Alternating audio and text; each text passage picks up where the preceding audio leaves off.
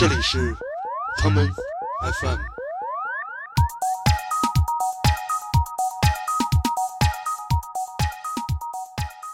保利时期反正就是挺特殊的，就是谁也没想到，就是在一个写字楼里面会滋生那么多不同种类的 club，然后能把成都那么多年轻人聚在一块儿，然后甚至在全国都变得好像是一个很特殊的存在吧。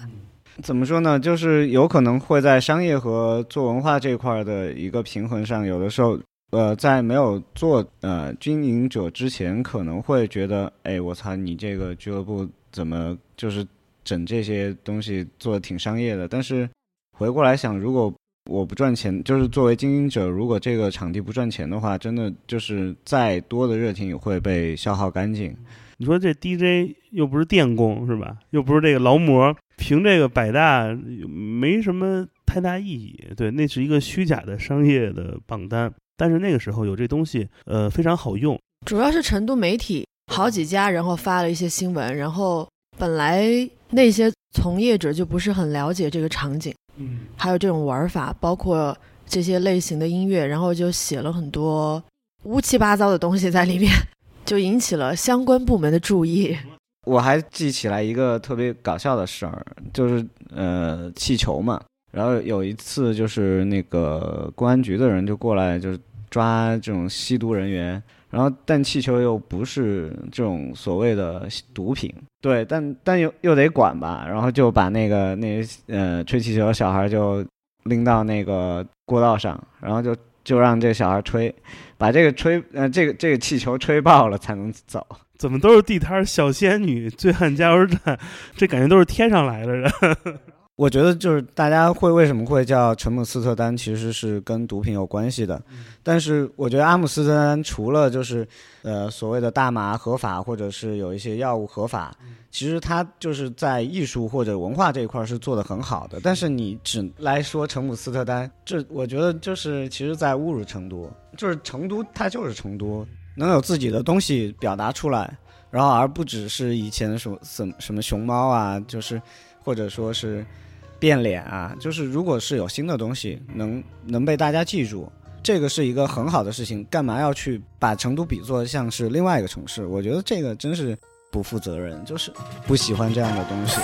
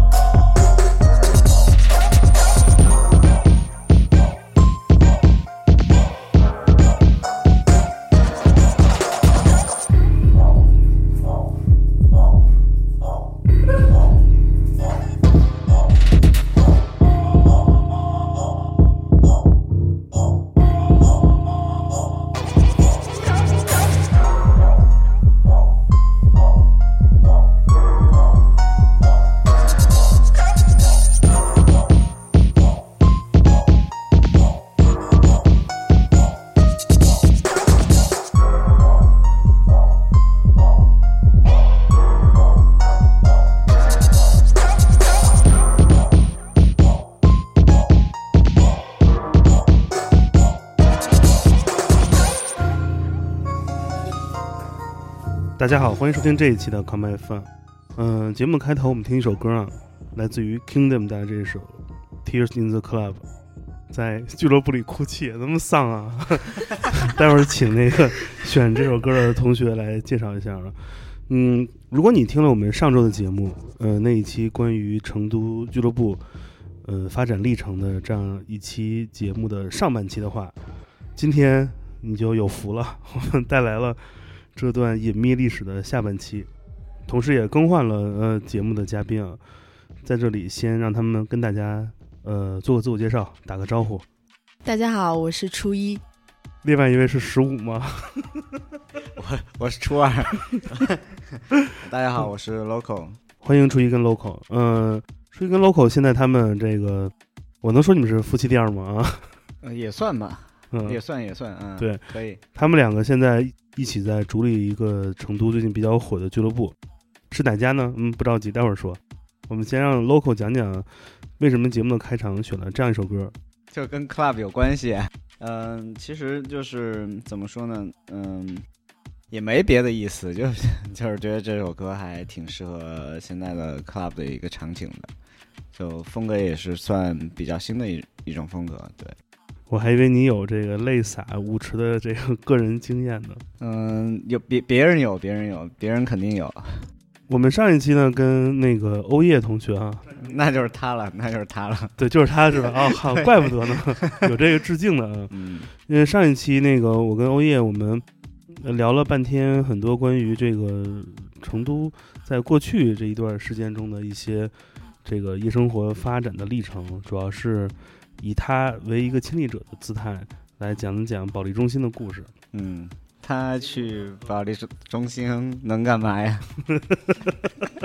所以这一期是一批斗大会的，对，所以他搞的那个倍儿严肃，他嗯讲了很多故事，都是说他他朋友的故事，但是就我个人而言啊，我是不怎么相信的。我们今天就来讲讲他的故事。啊、他的故事太多了，要得得从那个麻糖时期就开始讲。好好，这个这个我得打住，因为我们今天有别的任务啊。嗯我们之所以把你们请来呢，其实是想让你们给大家介绍介绍关于保利中心后之后，以它为一座分水岭之后，像你们一样这一批新的 club owner 和 promoter 的故事。在进入这个话题之前呢，老规矩还得给我们的听众讲讲你们自己的故事。你们俩谁先开始？呃，做做自我介绍，说说自己怎么走上音乐这条不归路的。你先说呗。感觉故事有点长，简单点儿说就是，我跟 local 其实是以前在小酒馆认识的嘛，那个时候就是都在做乐队，然后之后是，嗯，不知道怎么回事儿，反正就大家可能不约而同的都开始进入了 club 的，就是电子音乐的场景吧，就抛弃了摇滚乐。也没有也没有没，有也没心跟根还是属于摇滚乐的。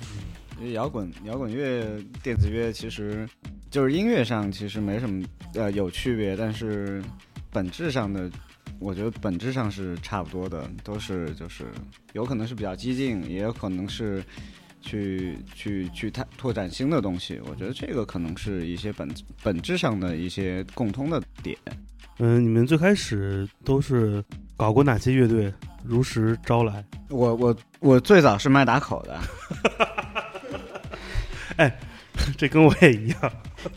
我我初中就是干那个卖打口修磁带的。我跟你说，那可以可以可以可以可以可以。对我大学大学大学没没念大学之前我是卖卖打口，后来才念大学。其实是个生意人。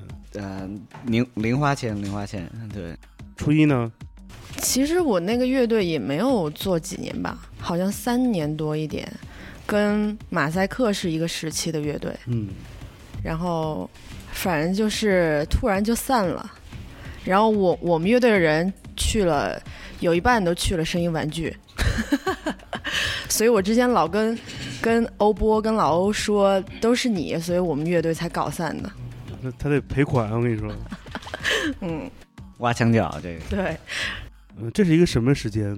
嗯、大概是哪年？哎呀，这个是不是有点暴露年龄？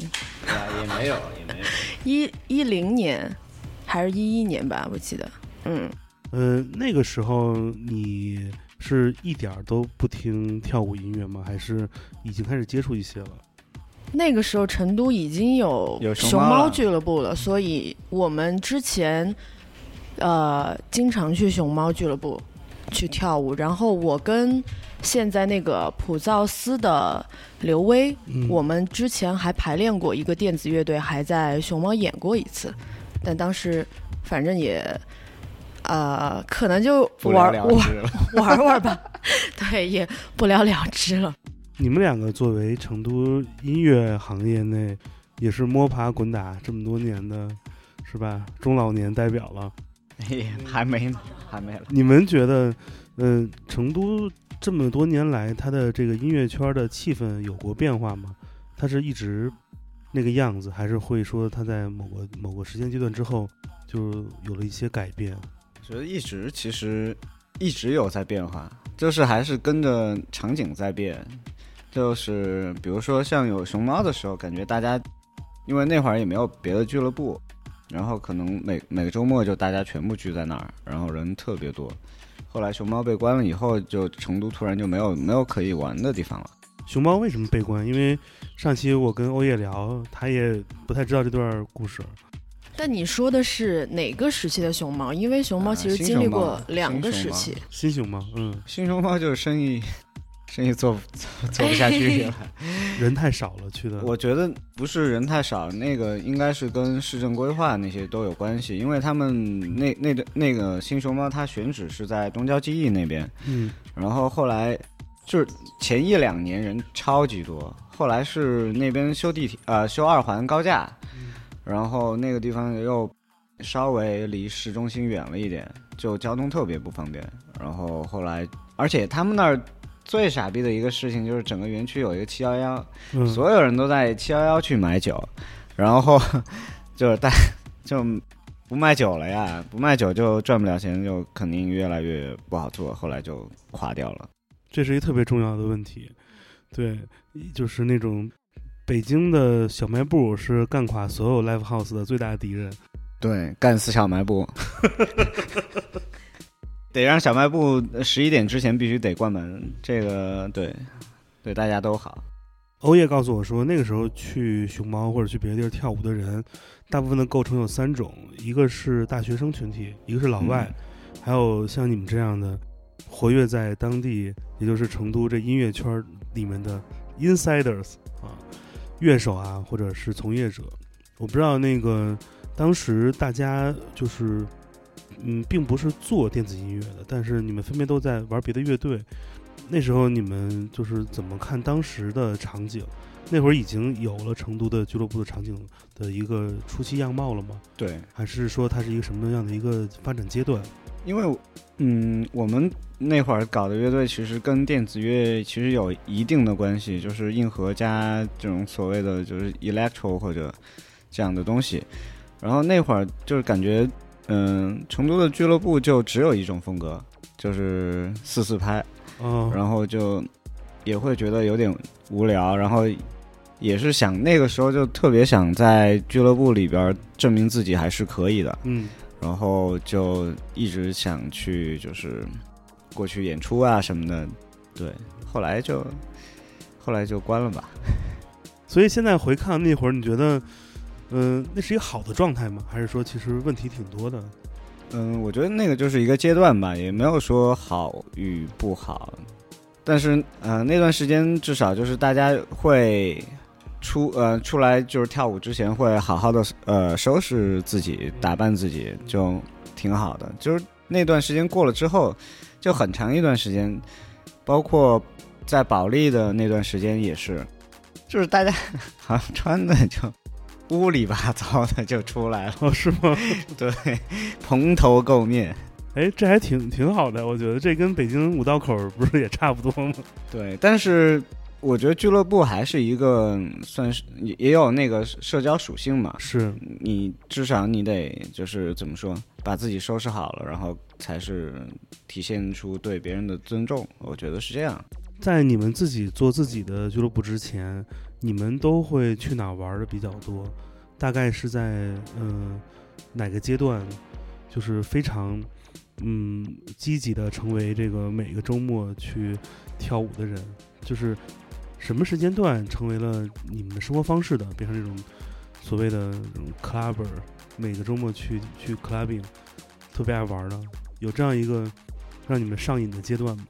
嗯，我的话，我觉得我可能就是，比如说，就是老熊猫关了之后，其实呃老熊猫在的时候，已经就是每个周末都会去去蹦迪或者是跳舞了，然后到熊猫关了以后，就是只有麻糖成都，嗯，然后我那个时候就差不多每个星期都在麻糖放放放歌，就是可能连续两天都在那边放，对，一放放一通宵那种，就还是挺还是体力挺好的。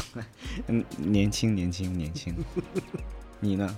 一样的嘛，还是就是觉得熊猫那个时期，就从老熊猫到新熊猫，都是每周都会出去玩儿，然后想去听新的音乐，然后那个时候大家也特别爱打扮，就每个周末出去都是特别那个情情绪激昂的那种。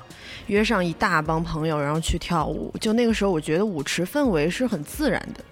对现在反而有点儿，有点儿说不出来的那种感觉。现在不是也挺好？对，然后嗯，说到保利的话，我觉得保利因为那个时候就把风格就分的比较开了，有嗯给那种屌丝老外的，然后有给就是还有那种就 hiphop，嗯。然后还有就是，嗯、现像现在有很多那种去 Playhouse 或者 Space 的那种受众也会去到保利中心，然后还有就是觉得 Techno 特别牛逼的那那帮人，对，死硬的那一帮，在你们自己是去 party 玩的这样一个身份的时候，你们有没有跟当时的这些 club 的经营者沟通聊天，询问一些他们的这个状态？比如说熊猫的经营者，比如说保利中心的这些，我不知道你们当时就有有没有已经开始做这个市场调研？我觉得我跟熊猫的经营者最多的一个问题就是我能来放歌吗？你 你这个得去智联招聘，我跟你说。然后其实我觉得初一应该会比较有发言权，那会儿他已经已经是一个经营者的角色了，对。来讲一讲，其实之之前在熊猫的时候，因为整个呃运营团队还是几乎都是认识的朋友，嗯所以多多少少会听说一些运营的状况吧。然后到后来保利的时候，我已经在经营一个俱乐部，哎，但但本来今天不想说这个事情，你可以不提名字，对，说说嘛。嗯啊，说说说说，这个呃，保利时期反正就是挺特殊的，就是谁也没想到，就是在一个写字楼里面会滋生那么多不同种类的 club，然后能把成都那么多年轻人聚在一块儿，然后甚至在全国都变得好像是一个很特殊的存在吧。然后那个时候，其实我觉得更多的年轻人是来打卡，就是对消遣释放、凑热闹。看一看，对对对，然后可能也有就是能让少数人，就也不是少数人吧，就是一部分人去了解就是电子音乐的风格分类这些。呃，但是我觉得保利之后，然后到现在的话，其实没有没有让我觉得就是好像这个群体有特别大的增加，或者是怎么样，就是我们始终作为经营者，还是觉得成都的电子音乐这个场景是看似很蓬勃，但是就是没有什么没有什么蓄力。嗯，就是回溯到比如熊猫那个时代，可能一个周末能有七八百上千人在一个 club 里面，这已经是很庞大的一个数字了。对，就非常惊人。就你回想起来，但是到现在的话，可能分散到每个俱乐部的人数，你再加起来，有时候还不如那个时候呢。我觉得你不能这么说，那会儿没有没有没有 Space 跟 Playhouse 那种，然后要不然就特别土的那个九眼桥那些，然后现在大家玩的东西也不一样了呀，然后包括而且互联网这一块其实也会。就是其实人群是一样的，就是有很多就是可能愿意出来蹦迪的这帮小孩儿，有可能会选择在家里玩游戏，或者在互联网网上消耗他的周末。对，我知道你意思，就是因为我们我也没必要跟夜店比，夜店它没有做音乐文化，就是我们周围的人，我们所认识的人，嗯就这个群体，包括经营者，其实这么多年就一直在呃推广，就是想把自己俱乐部属性的这种音乐文化得给就是真正让让自己的受众能认认知到，但是就是感觉这个事情其实还是所有人还是在就是一直在铺垫这个事情，群体真的是没有扩大。但我觉得这个是方方式方法的问问题，就是，嗯，我觉得成都年轻人有这么多，然后酒吧也有这么多，就是，嗯，怎么说呢？只要我觉得只要是方方式方法对了，找到了一个合适的呃，就是窗口，信息传递，对，然后肯定会把这个事情能做好。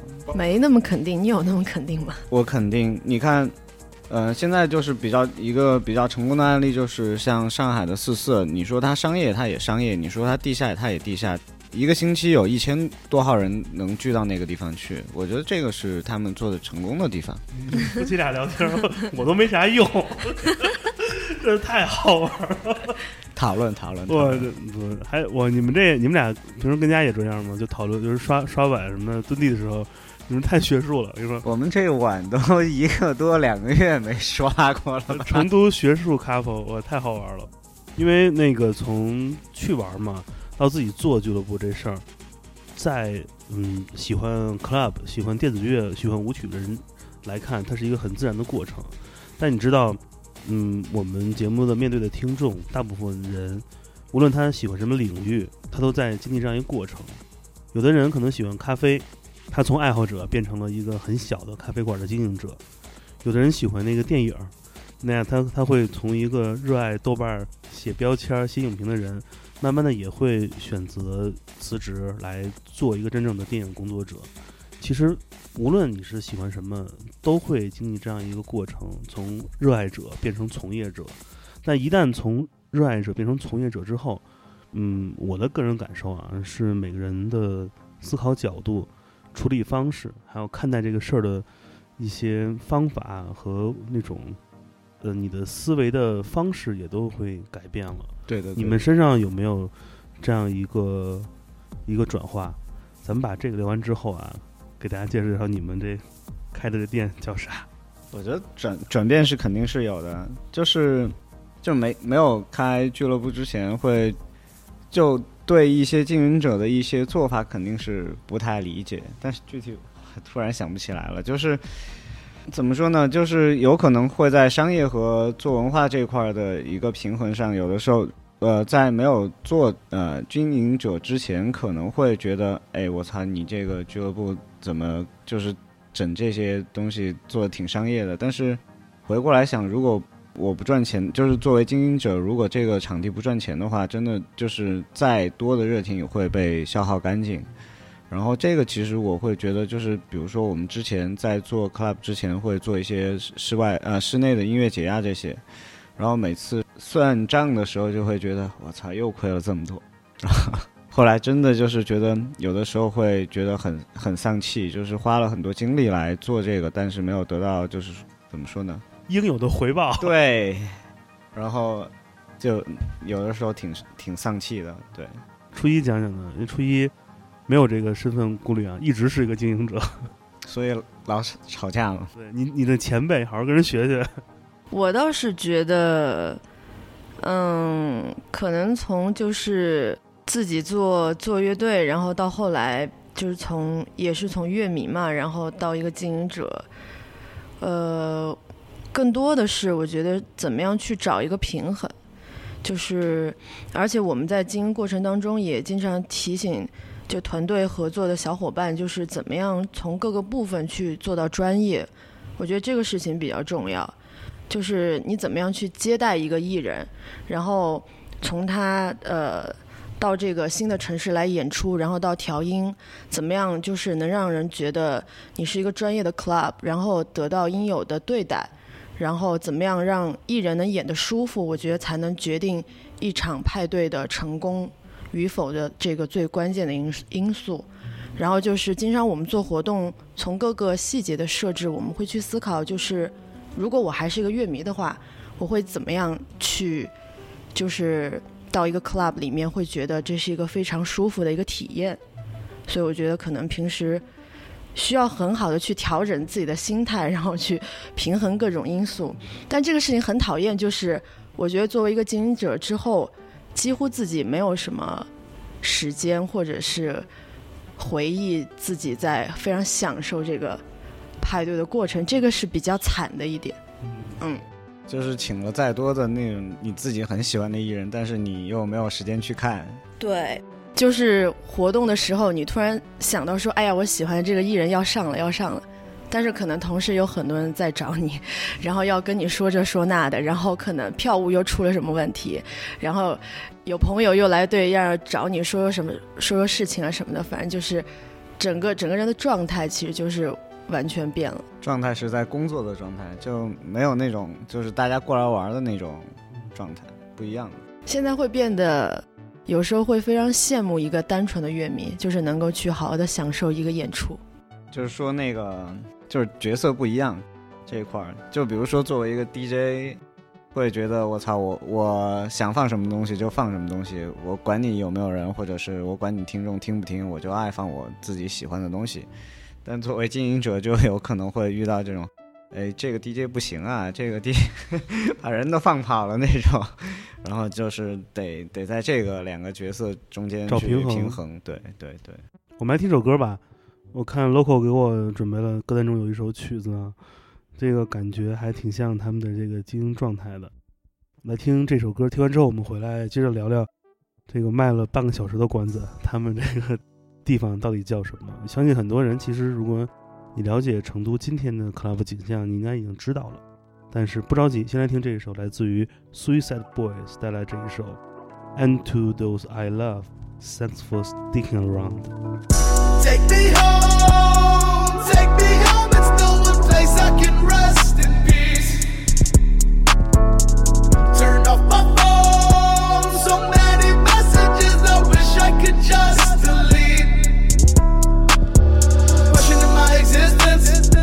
Questioning my decisions, burning down all the bridges. Dig up now, I'm finished.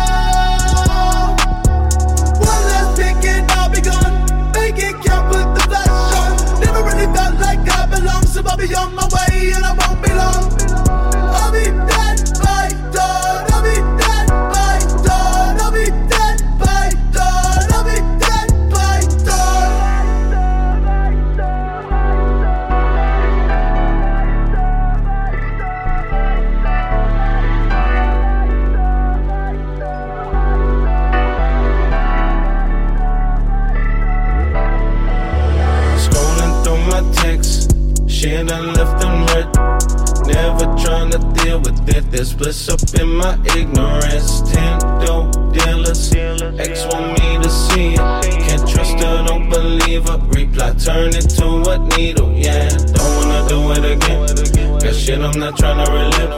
Get fucked up and I'm sick. These old habits will kill me quick. Quicker than I can blink. Quicker than I could think. Lift me up, don't want sink. Pull me up, I need a drink. What the fuck with sabotage? Is all I know. Oh, I done done myself my own grave. Then it's all oh, whoa, whoa. Kill me so, so. Curtains closed, so. Fuck, I don't see what's the point of going on, no.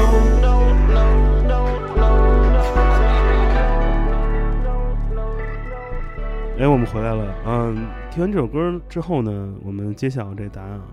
你们两个谁作为这个官方发言人来介绍一下自己现在在经营的这一间小小的 club？来，五分钟的时间啊，投资人听好了。官方我们就没有官方的介绍啊。每次有人找我们要那个官方资料，我们都说没有，都得微信现写一个。对对对对对对，现在的介绍都是从别人的介绍介绍里边拼的。就是一直也没有写出来一个很满意的，嗯。那咱们就从那个基础的介绍吧，那个什么姓名、地址、电话 什么那些。行，姓名就是 Axis，然后呃 A X I S，其实很多人都不知道怎么念，嗯。然后有念阿西斯的，然后阿西斯不错，听着 特别星战的梗。对，还有还有还有啥？还有。艾克斯那种，就是各种，就是还有就直接念念念英文那个单词的。你们这个遇到这个这个姓名不会读的情况，跟我们一朋友特像。他们那品牌呢，嗯，是吧？对，所以呢，我我觉得吧，这是一种非常有缘分的事儿。你们认为呢？哎，我觉得是说的对，不如把你们名字给改了吧，换名得了。也行。哎，那说到这儿了，这期节目大家听有福了，我们干脆在这期节目的最后抽个奖怎么样？送一送这个品牌的这个产品。先念对名字再说。对，我们最后再揭晓这个是什么，先埋个彩蛋啊。可以可以。反正那个现在话筒在咱们三人手里，他也没法发言，只能看着我们用他这个用他这个这个公职来索要奖品，好吧？咱们继续这个啊，继续 Access。这个对于有一些那个舞曲听觉经验的人而言，看到这个名字，他们第一个想到应该就是 Jeff Mills 吧？对，然后这个是也是一个特别巧的事儿，就是我们取这个名字之前，实际上也没有，就是怎么说呢，没有去在，就是没有去想联想到 Jeff Mills 的那个厂牌，是，然后而且就我当时就是已经注册了，然后起好这个名字了，我有天就在搜，然后就还有一个那个做做那监控的叫安讯室，哦，也也也英文也是 Axis。嗯，然后还有就 Jeff Mills 的那个厂牌，而且他这个厂牌已经九十年代就有了，对92 91年了，对。他在这里面出版了很多系列，他有一个化名叫做 Millsat，M I L L S U R T。这个 Millsat 其实是他来诠释 Access 这个厂牌风格的，就是早期原始 techno 的一种特别完美的呈现。对我觉得，哎，这是一个巧合吧，算是一个非常有意思的。对对对对对，所以这名字也能给大家带来很多审美上的直观印象，就知道、呃他们玩的是那种啊，不是商业的，不是主流的，是一种有自己独特风格的。所以这个 club 是一个什么？你们怎么定位它呢？是一个什么类别的？我觉得是我们想想做的是一个，嗯、让就是音乐人、让听众或者是过来玩的人都舒服的一个场场景。就是首先声音是让人舒服的，所以我们在这一块儿就是花了很多精力去做。然后另外就是环境是让人舒服的，你至少，呃，我们是禁烟嘛，就是至少就是说你过来玩了一晚上，身上不会臭。这个很重要，就是你这个点太怪了，身上不会臭。就是头一天你出出来玩，就是打扮的就是漂漂亮亮的，然后喝了一顿酒，嗯，第二天回家了，第二天一起床，我闻一头一天的衣服，你就再也不想穿那种。就很多去很多地方玩都会遇到这样的情况，是，对，而且好多衣服还不能多洗，嗯，这个衣服咋咋办呀？你看他们潮人就是不一样。在乎的点都是这些。对，所以生活在一个火锅重镇，我都不敢去吃火锅了，现在 为了这个咱们挚爱的日本设计师，对 少吃几顿。真的真的真的只有那个海底捞，海底捞它那个也是有一个那个排烟的系统，嗯，它几乎不会吃了，几乎身上不会臭。所以他上来一直跟我聊新风呢，对，对对，超级那个执迷这个新风系统。对，嗯就是对气味的，就是这种需要啊。因为我们还准备了香薰，我们还有定制的香薰。对，我听欧叶说你们从法国找来一个大哥给你们做这个味觉的系统是吧？对，其实这个要感谢我们的一个合作伙伴，然后是他就是帮我们就是来做这个事情，然后呃是找到那个嗯 Cento 三三那个调香师来帮我们做的，就是店内的一个香味的这个香薰，有味道的俱乐部。嗯，对那味儿，那有那味儿。但有点偏。说了半天，感觉没说音乐，都说了一些其他的。音乐风格上，Access 是怎么定定义的？我们其实不是特别想去用一个可以明确的一个标签去定义就是 Axis 的音乐，因为我觉得就是每一场活动它可以是不一样的，然后就是嗯，就是主办方他有他自己的审美，那如果我们就是有一个交集，那我觉得就是他是可以来 Axis 办活动，那这个音乐风格是呃这个主办方的风格，然后不管是呃 techno 四四拍，然后新的像新的这种 club tracks 或者是俱乐部音乐，然后包括还有一些 hip hop，都是可以的。我觉得就是，我觉得现在是没有什么就是音乐风格说我操，我除了我都是傻逼那种，没有。我觉得这个就是审美的问题，对。这个开放度也是全世界各地大城市的俱乐部，尤其是新一代俱乐部这些场景，他们所做的一件事儿。对，对，因为其实就像跟买衣服是一个道理的，谁喜欢一个买手店，喜欢的不仅仅是他所选的衣服，对吧？喜欢的一定是那个店员，哎，不对，喜欢的一定是他所给你带来一种整体的概念，对吧？很多买手店都是两三年会更换一大批合作的品牌，对，但是有一个品牌非常好，给大家推荐一下。是，跟我名字特别像。这梗太冷了，估计大家没听不懂，我给掐了。你们现在所有的演出都是自己 booking 人，自己来做推广宣传吗？算是吧。今年会有一半一半，就是我们现在也会就是有有一些合作的，就是主办方嘛，然后他们也会定期在 Axis 办活动，然后呃，然后其其他的可能就是我们自己去去去 booking 一些活动，然后今年遇到的问题就是疫情，嗯、然后所以就很多这种国际的音乐人是进不来中国，然后找几个新娘子化化妆。那不是卖人了吗？对，然后但我觉得这个其实呃也有好的一面吧。怎么说呢？就是正好这个时间可以留给国内的一些新的音乐人，然后有这样的机会，或者是就更多的机会，或者更多的这种时间可以给到他们来做他们想做的事情。然后这样的话，其实就是其实让国内的本地场景会更活跃了一点。对。像去年或者前年，但很多地方会以国际艺人为噱头来卖，嗯，就是作作为卖点来来推广活动，但是其实就是跟这个人这个音音乐人要做的东西或者表达的东西，实际上大家都去忽略掉这个东西了。但是这个就是一个那种拔苗助长的一个感觉，就是大家对外国人不感兴趣了，就是他本来是除了他外国人的身份，其实其他的东西很有趣的，但是。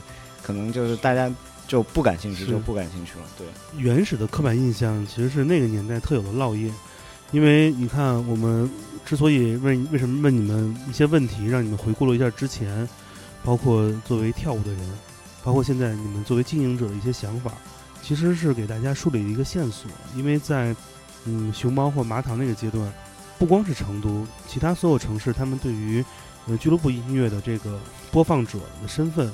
都有一个刻板印象。那个年代有一个词特别逗，现在都没人提了，叫百大 DJ。你说这个，你说这 DJ 又不是电工是吧？又不是这个劳模，凭这个百大没什么太大意义。对，那是一个虚假的商业的榜单。但是那个时候有这东西，呃，非常好用。那会儿国内那些早期的那些 promoters。那会儿都不叫 promoters，叫什么呀？就叫口贩子，北京话就是发发活的嘛。他们认为你跟商业沟通这个人的音乐风格是什么太难了，因为你的文字描述他也感受不到。但来一排名多简单，是吧？成都最帅男 DJ 啊，Big Local，然 后然后加上那个电台不接不接不接，电台打那广告对吧？定定座电话四零零八八八八，就对，都是这种。那到了保利那个阶段，其实是成都夜生活的这种 club 场景的二点零，因为大家其实有了这些所谓的小业主们、非商业经营者们，他们有了一些自己想法，嗯，来以呃风格做区分，来做这种多样化经营，而且其实这就很像中国可能九十年代末期在各个城市有那种叫批发市场的东西，一站式购物，什么汽配城、火锅城。什么都是城，大家就希望在一起可以集约的来完成夜店城、夜店城，就是保利、嘻哈城，对，真的是这样。对，三三九，对。然后这些东西呢，每个城市都有，这不仅仅是成都的一个地方。嗯。但是到今天这个话题，也就是所谓的后保利中心时代，你们作为其中的一个代表，像你们这样呃一样的性质的俱乐部，突然在这一两年中，成都突然像。雨后春笋一般，嗯，对，这会儿配那《舌尖中国》的配乐，在那个四川盆地里大量的出现了我不知道你们作为其中的一一份子和其中的一员，你们怎么看待这样的一个时期？是，嗯、其中这些人包括了有从保利中心出走的一批，也有看到这个现象场景，呃，正在走下滑之后，想重新做自己新的风格的一批。嗯、这个三点零这一代的人，这些俱乐部有什么特点，以及他们这种分散式的自己的每个人有自己的一个想法，有独立的生长，你们觉得是一个什么样的现象？是不是好事儿？来，这个这个你敢说吗？我我突然想到一之前有一朋友说的话，就是说这个，嗯、保利之后，就是俱乐部的一个状态就是齐头并进，都别好，齐头并进，这前半句我我能理解，那个都别好是 都好不了那个。对，因为就是感觉，就是去年去年这个朋友说的这句话，然后去年的嗯，就是那个呃故事背景呢是冬季，嗯然后一个就是成都的一个这种淡季吧，然后每个俱乐部可能跳舞的就两三个人，嗯，就那真真没有工作人员多，对就感觉比谁的人少那种。对，然后今年就感觉还是大家都蛮好的，嗯。就是每每一个不同的俱乐部都有自己的固定的一一一波支持者，嗯，对我觉得是一个好长期客人。慢慢累积的。对，首先第一点啊，为什么保利中心会有一个特别明显的这样一个下下坠或者下滑，然后这个地方就这种形式，起码这种综合式的这种一站式业态被大家所放弃了。那为什么这种各种新兴的俱乐部一下在这时间点又出来？你觉得他们是过饱和的吗？还是说其实他是他还是在填补之前那些关掉的一些空白？我觉得事出必有因。嗯，先来说说为什么保利中心你觉得它会一下消失掉这个场景？我觉得那那保利中心真的太脏了，然后说到就是点儿上了，而且就那会儿真的是胡来，就胡作非为，然后什么吸毒的呀，然后迷什么的呀那种，然后我 就是迷什么这脏脏 脏脏脏，真是太脏了，嗯然后就整个楼道就是各种骚味儿那种，没有新风系统，是保利中心对对对最大的问题。对，然后我觉得就是这种状态本来是，嗯，大家都保持一个很低调的一个是，低调的一个状态，然后就是大家就这个保利中心没有曝光出来，所以就嗯它一直在一个地下、对地下的这样水面之下，，对，就是暗流涌动。对，突然有一天被就突然就被爆，就是很多媒体就觉得这个是一个可以写的故事，猎奇的眼光来了。，对，然后有有说地下拳赛的，然后有说气球问题的，然后就把这个就推上了一个比较这么风口浪尖吧，嗯然后政府就觉得操得管管了，很自然的一件事儿。其实，嗯，就像北京最典型的代表七九八艺术园区，最开始也是一个处于这种呃所谓的地下或者原生状态，慢慢有了这种大众的关注之后，一下子开了肯德基，开了星巴克，艺术家工作室搬出去，里面有的全都是商业空间。所以那个时候，你们你们是从自我这个选择上，什么什么时候开始放弃去那儿玩了？就已经不太愿意再去了。放弃那会儿应该还没有开 Access 对吧？没有，那会儿嗯可早了。那会儿就是，我觉得放弃不去不去保利玩，可能就是这位经营者不再经营他的俱乐部，对，哦然后就不去了。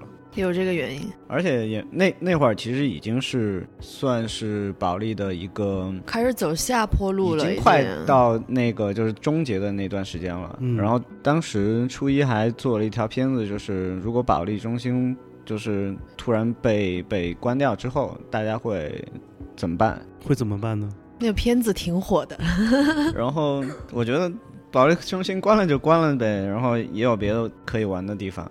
对，其实也没有没有那么可惜。反正当时拍那个片子，我觉得还是暴露了成都年轻人一个心态吧。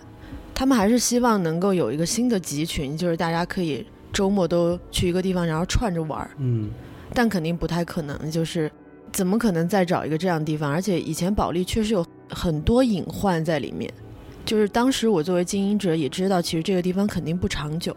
这个就是所谓的命悬一线嘛。对，作为经营者，知道他其实就是每一天都是在，嗯，不知道明天会怎么样那种感受。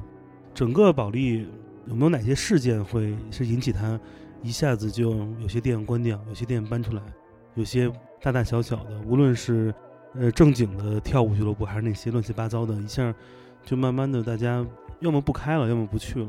主要是成都媒体好几家，然后发了一些新闻，然后本来那些从业者就不是很了解这个场景，嗯，还有这种玩法，包括这些类型的音乐，然后就写了很多乌七八糟的东西在里面，就写的有点夸张了。是，就引起了相关部门的注意写。成了小说了。对，对对对，然后后来就还是地下小说。我我觉得补刀还行。我觉得其实应该是当时的物业，物业当时应该是在没有曝光之前，其实对酒吧文化这一块儿，就在在保利中心是比较持一个比较支持的一个态度。然后到这些负面的消息出来之后，物业的一个态度就发生了明显的转变，然后就会给所有酒吧设很多那种限制。明白。对，但是实际上，我觉得当时其实我觉得是相互的，就是很多酒吧它对自己的卫生啊那些都搞得很很糟糕，就是会把那种就是垃圾啊就堆在楼道，就是上去会觉得楼道是臭的，就真的很难受。我还记起来一个特别搞笑的事儿，就是呃气球嘛，嗯，然后有一次就是那个公安局的人就过来，就是抓这种吸毒人员，然后但气球又不是这种所谓的毒品，管制药品。对，但但又又得管吧，然后就把那个那呃吹气球的小孩就拎到那个过道上，然后就就让这个小孩吹，把这个吹呃这个这个气球吹爆了才能走。这个就跟那个体育老师罚罚站似的。对对对，太搞笑了。然后那气球质量还挺好的那种，吹不爆。嗯，此处应有杜蕾斯的广告。我们来听一首歌吧。听完这首歌之后，我们来让初一跟 local 讲讲，如果今天在成都玩，可以去哪些地方，对吧？帮大家规划一下路线啊。当然，路线的起点呢，你们都知道了。嗯，先听首歌吧，来送给这个倒掉的一个大厦。尽管物质上它没有倒掉，但是精神上它已经烟消云散了。我们来听 Leo Peep 和 X Temptation 的这一首 Falling Down。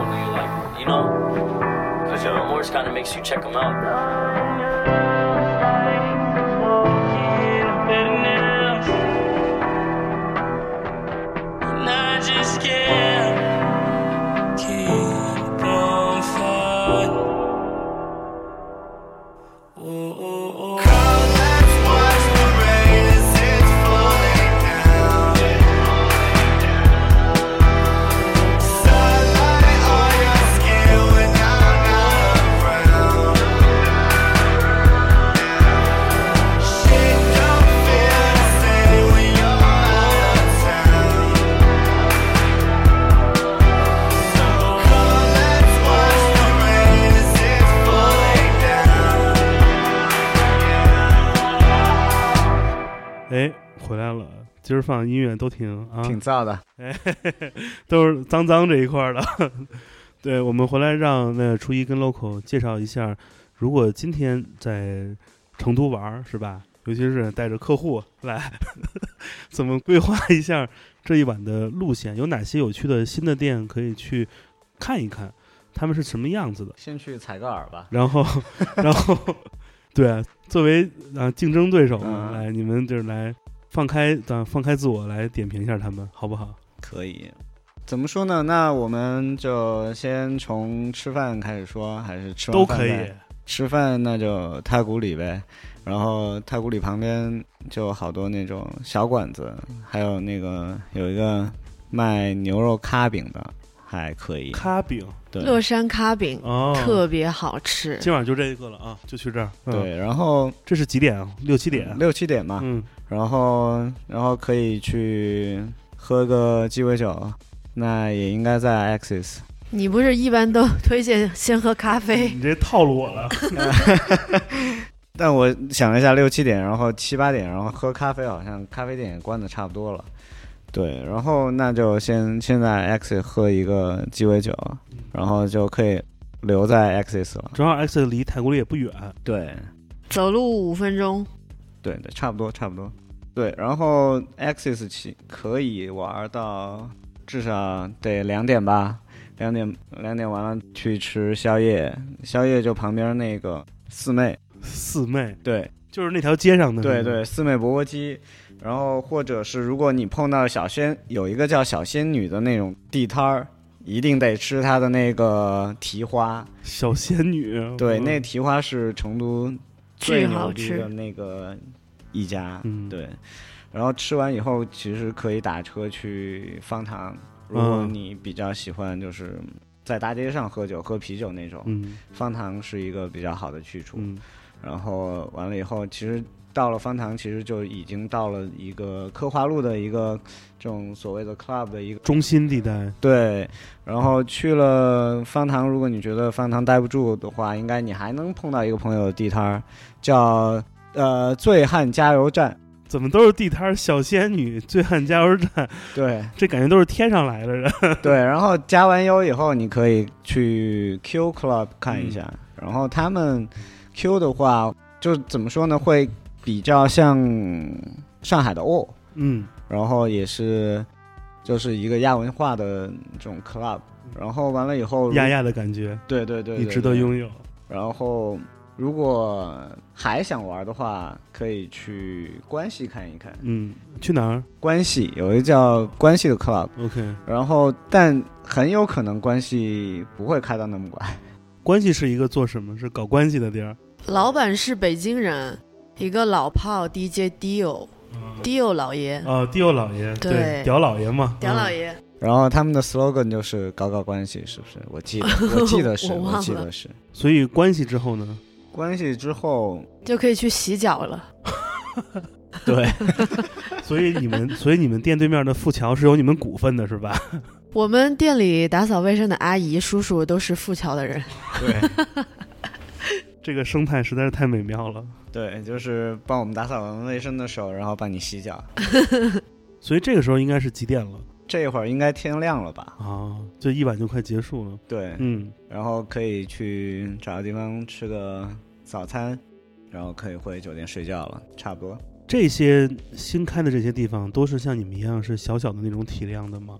还是嗯、呃更小，或者说我觉得 Q 应该比我们大，Q 有三百多平 Q 是总体面积比我们大，但是舞池比我们小一些，关系应该差不多，反正总体上感觉差不多。对我们是现在成都就我们这帮新俱乐部里边舞池最大的一家，可以骄傲一下。那你们这喝酒区变少了，岂不是这收入也变低了？那也不一定，但是这个得看，嗯，我们是想立志做 club 里面有最好喝的鸡尾酒的地方，我们鸡尾酒是每天都开。嗯，像之前保利的时候，串场成为一个必修功课，但是像现在大家由于分散了嘛，像 local 刚刚这样规划的一晚的路线，还会有很多人这样来操作吗？每天晚上去很多地方，还是其实已经有点散了，大家就会在一个地方待时间比较长。我觉得我们是被孤立了。那是你自己孤立的，不是被孤立的。没有没有，没有因为因为从地域上来说的话，就是，呃，如果大家首先会选到，就比如说选到在方塘那那那那那块儿去玩的话，老科华中心，对，然后串场的成本就会比较低，嗯，然后走路都能到。然后像如果是来了 Axis 再去保利的话，就存在着打车，然后打车虽然不贵，但是会比较花时间嘛。是对，然后然后车上就比较下头。其实还好，成都这个这个距离对于北京朋友来说，对已经是很幸福了。然后我觉得如果去三三九的人也应该不会常来 Axis。嗯，对，然后我们现在就努力把自己做好就可以了。希望能大家就是来了 Axis 就别走，锁门。你们以后给大家那门票不要手环了，弄那脚铐，电子锁是吧？对，那种出了一定范围就要会警报就会就会电击。没人敢来。Access 变成 Access SM 就，可能有另一另一帮客户，就专门就在那个范围进去出来，进去出来，进去出来，然后就一直被电。我昨天晚上在 Access 看到好多跳舞的朋友，还都看上去比较年轻，像我一样年轻的人在舞池中出现。那现在你们有没有了解，就是比如说在你们那儿经常做 party 的主办方，或者你们自己自己有没有自己的这种怎么讲这个运营这个群体？你们的客人都是都是怎么样的构成？小朋友们多不多？亚是不是亚不亚什么的这些？嗯，我觉得可能我们的话，各个年龄层都有吧？，就是从十八岁到四十岁，然后可能二十二十到三十五之间会比较多一点。还是比较成熟的一个客群。对，学生不太多，都是几乎是社会人士，就是已经已经参参加到社会生产大环境当中的这部分工作者，对，会比较多一点。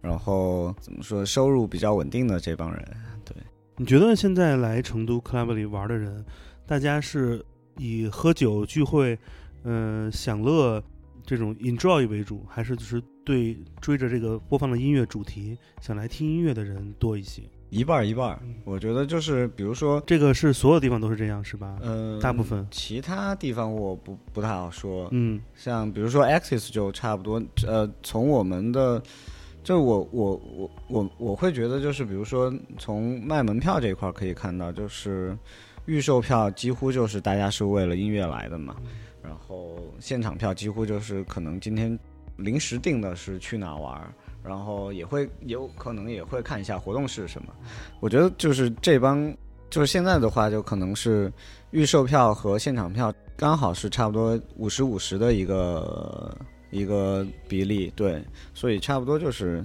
嗯这样了。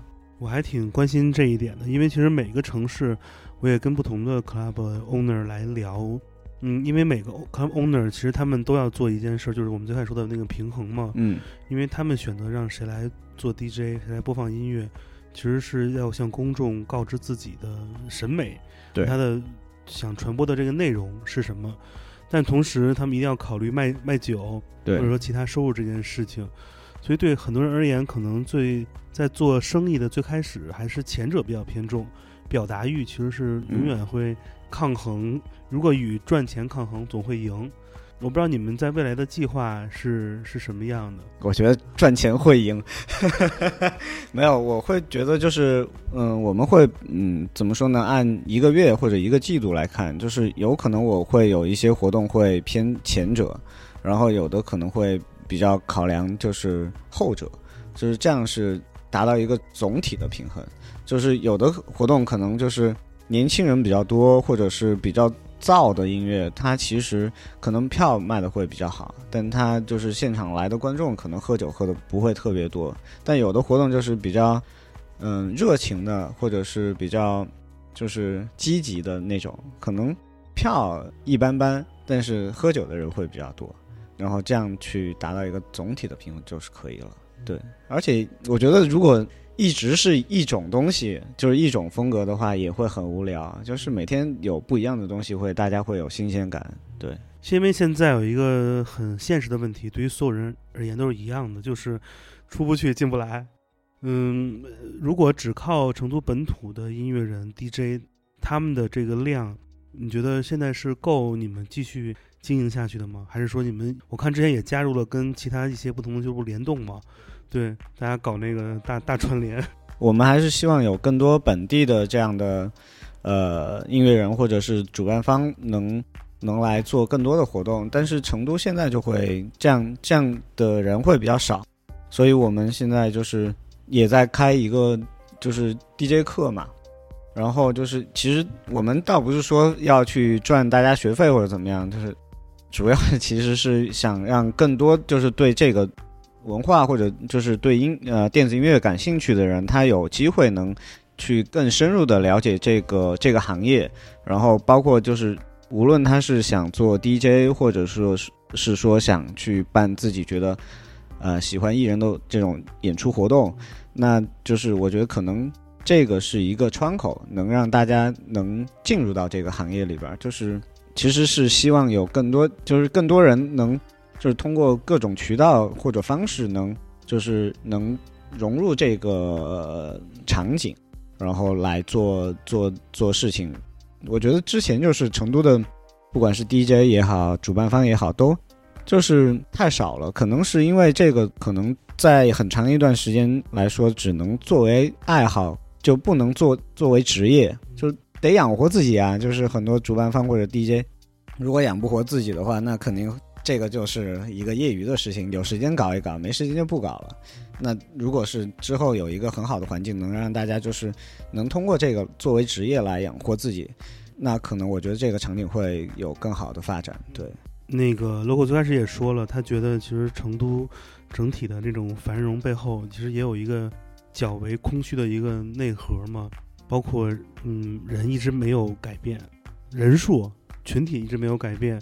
特别像去年有一个很火的词儿嘛，就没有完成破圈儿。就无论有再多的主办方、再多的新的 club 出现，其实他所服务的还是原来这一群对这种音乐文化感兴趣的群体。这个观点呢，其实也不是我第一次听说了，好多人都会把这个问题抛出来，就是说，那由于无论是非成都本地的人通过媒体看到的对于保利中心过于这个超现实的描写。以及所有人都带着自己的想象力选择周末过来玩儿，其实人们是看着成姆斯特丹这个招牌，把这里面当做是一个这种欢愉之场。我特别不喜欢成姆斯特丹这个名字，讲讲这个，因为我觉得就是大家会为什么会叫陈姆斯特丹，其实是跟毒品有关系的。但是我觉得阿姆斯特丹除了就是呃所谓的大麻合法，或者是有一些药物合法。其实它就是在艺术或者文化这一块是做的很好的，但是你只只把别人就是只有这消费市场对，然后来来说成姆斯特丹，这我觉得就是其实在侮辱成都，就是成都它就是成都，能有自己的东西表达出来，然后而不只是以前什么什么什么熊猫啊，就是或者说是变脸啊，就是如果是有新的东西，能能让能被大家记住。是，这个是一个很好的事情，干嘛要去把成都比作像是另外一个城市？我觉得这个真是不负责任。就是不喜欢这样的东西，真真的。对，就是打个比方，就是呃那个 Higher Brothers，嗯就是大家可能会通过 Higher Brothers 来认识成都，然后就我们嗯、比如说去到一些地方呃去玩，他们就是会问你从哪儿来，然后你说成都的时候，他会问你，哎，那你认识 Higher Brothers 吗？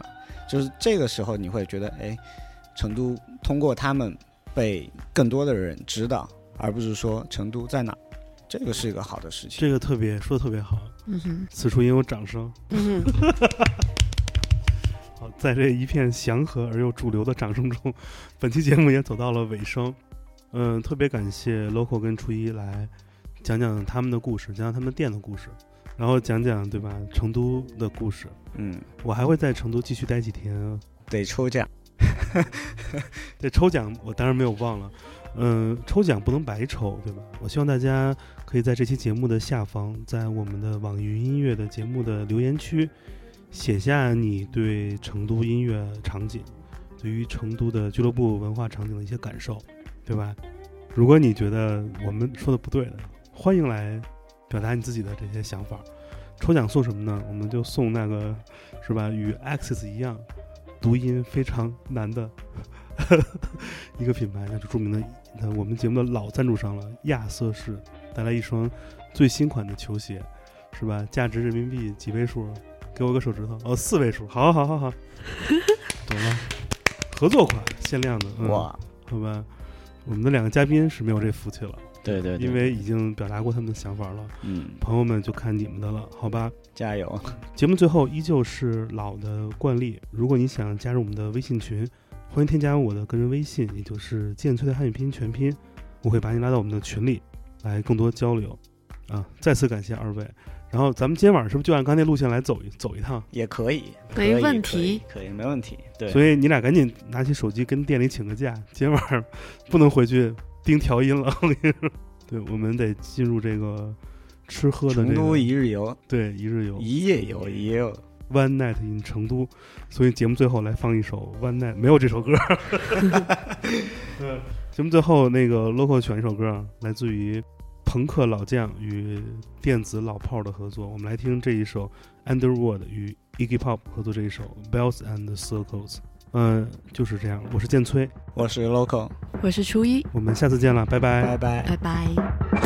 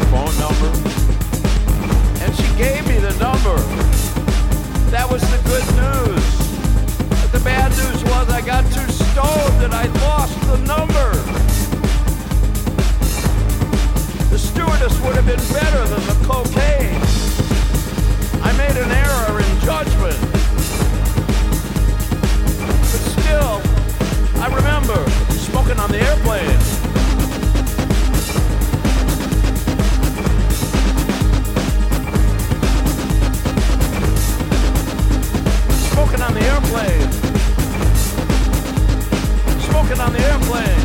Everybody did it. They'd gather on the back on the way to Australia and all puff up at once outside the bathroom. And that's why if I had wings,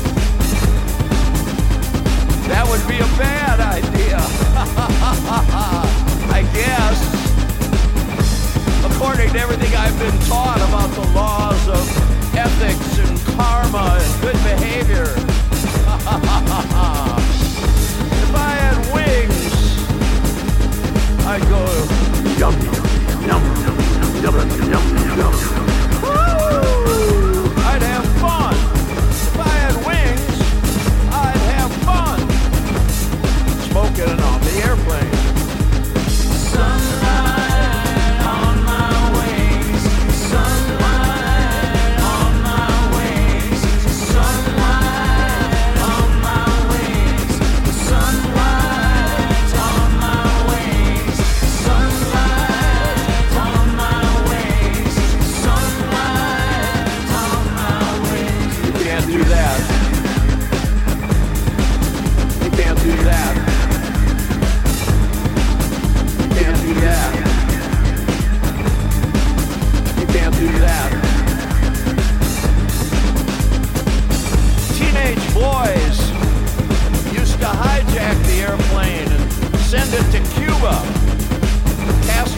charge 20 grand to the airline to get your airplane back.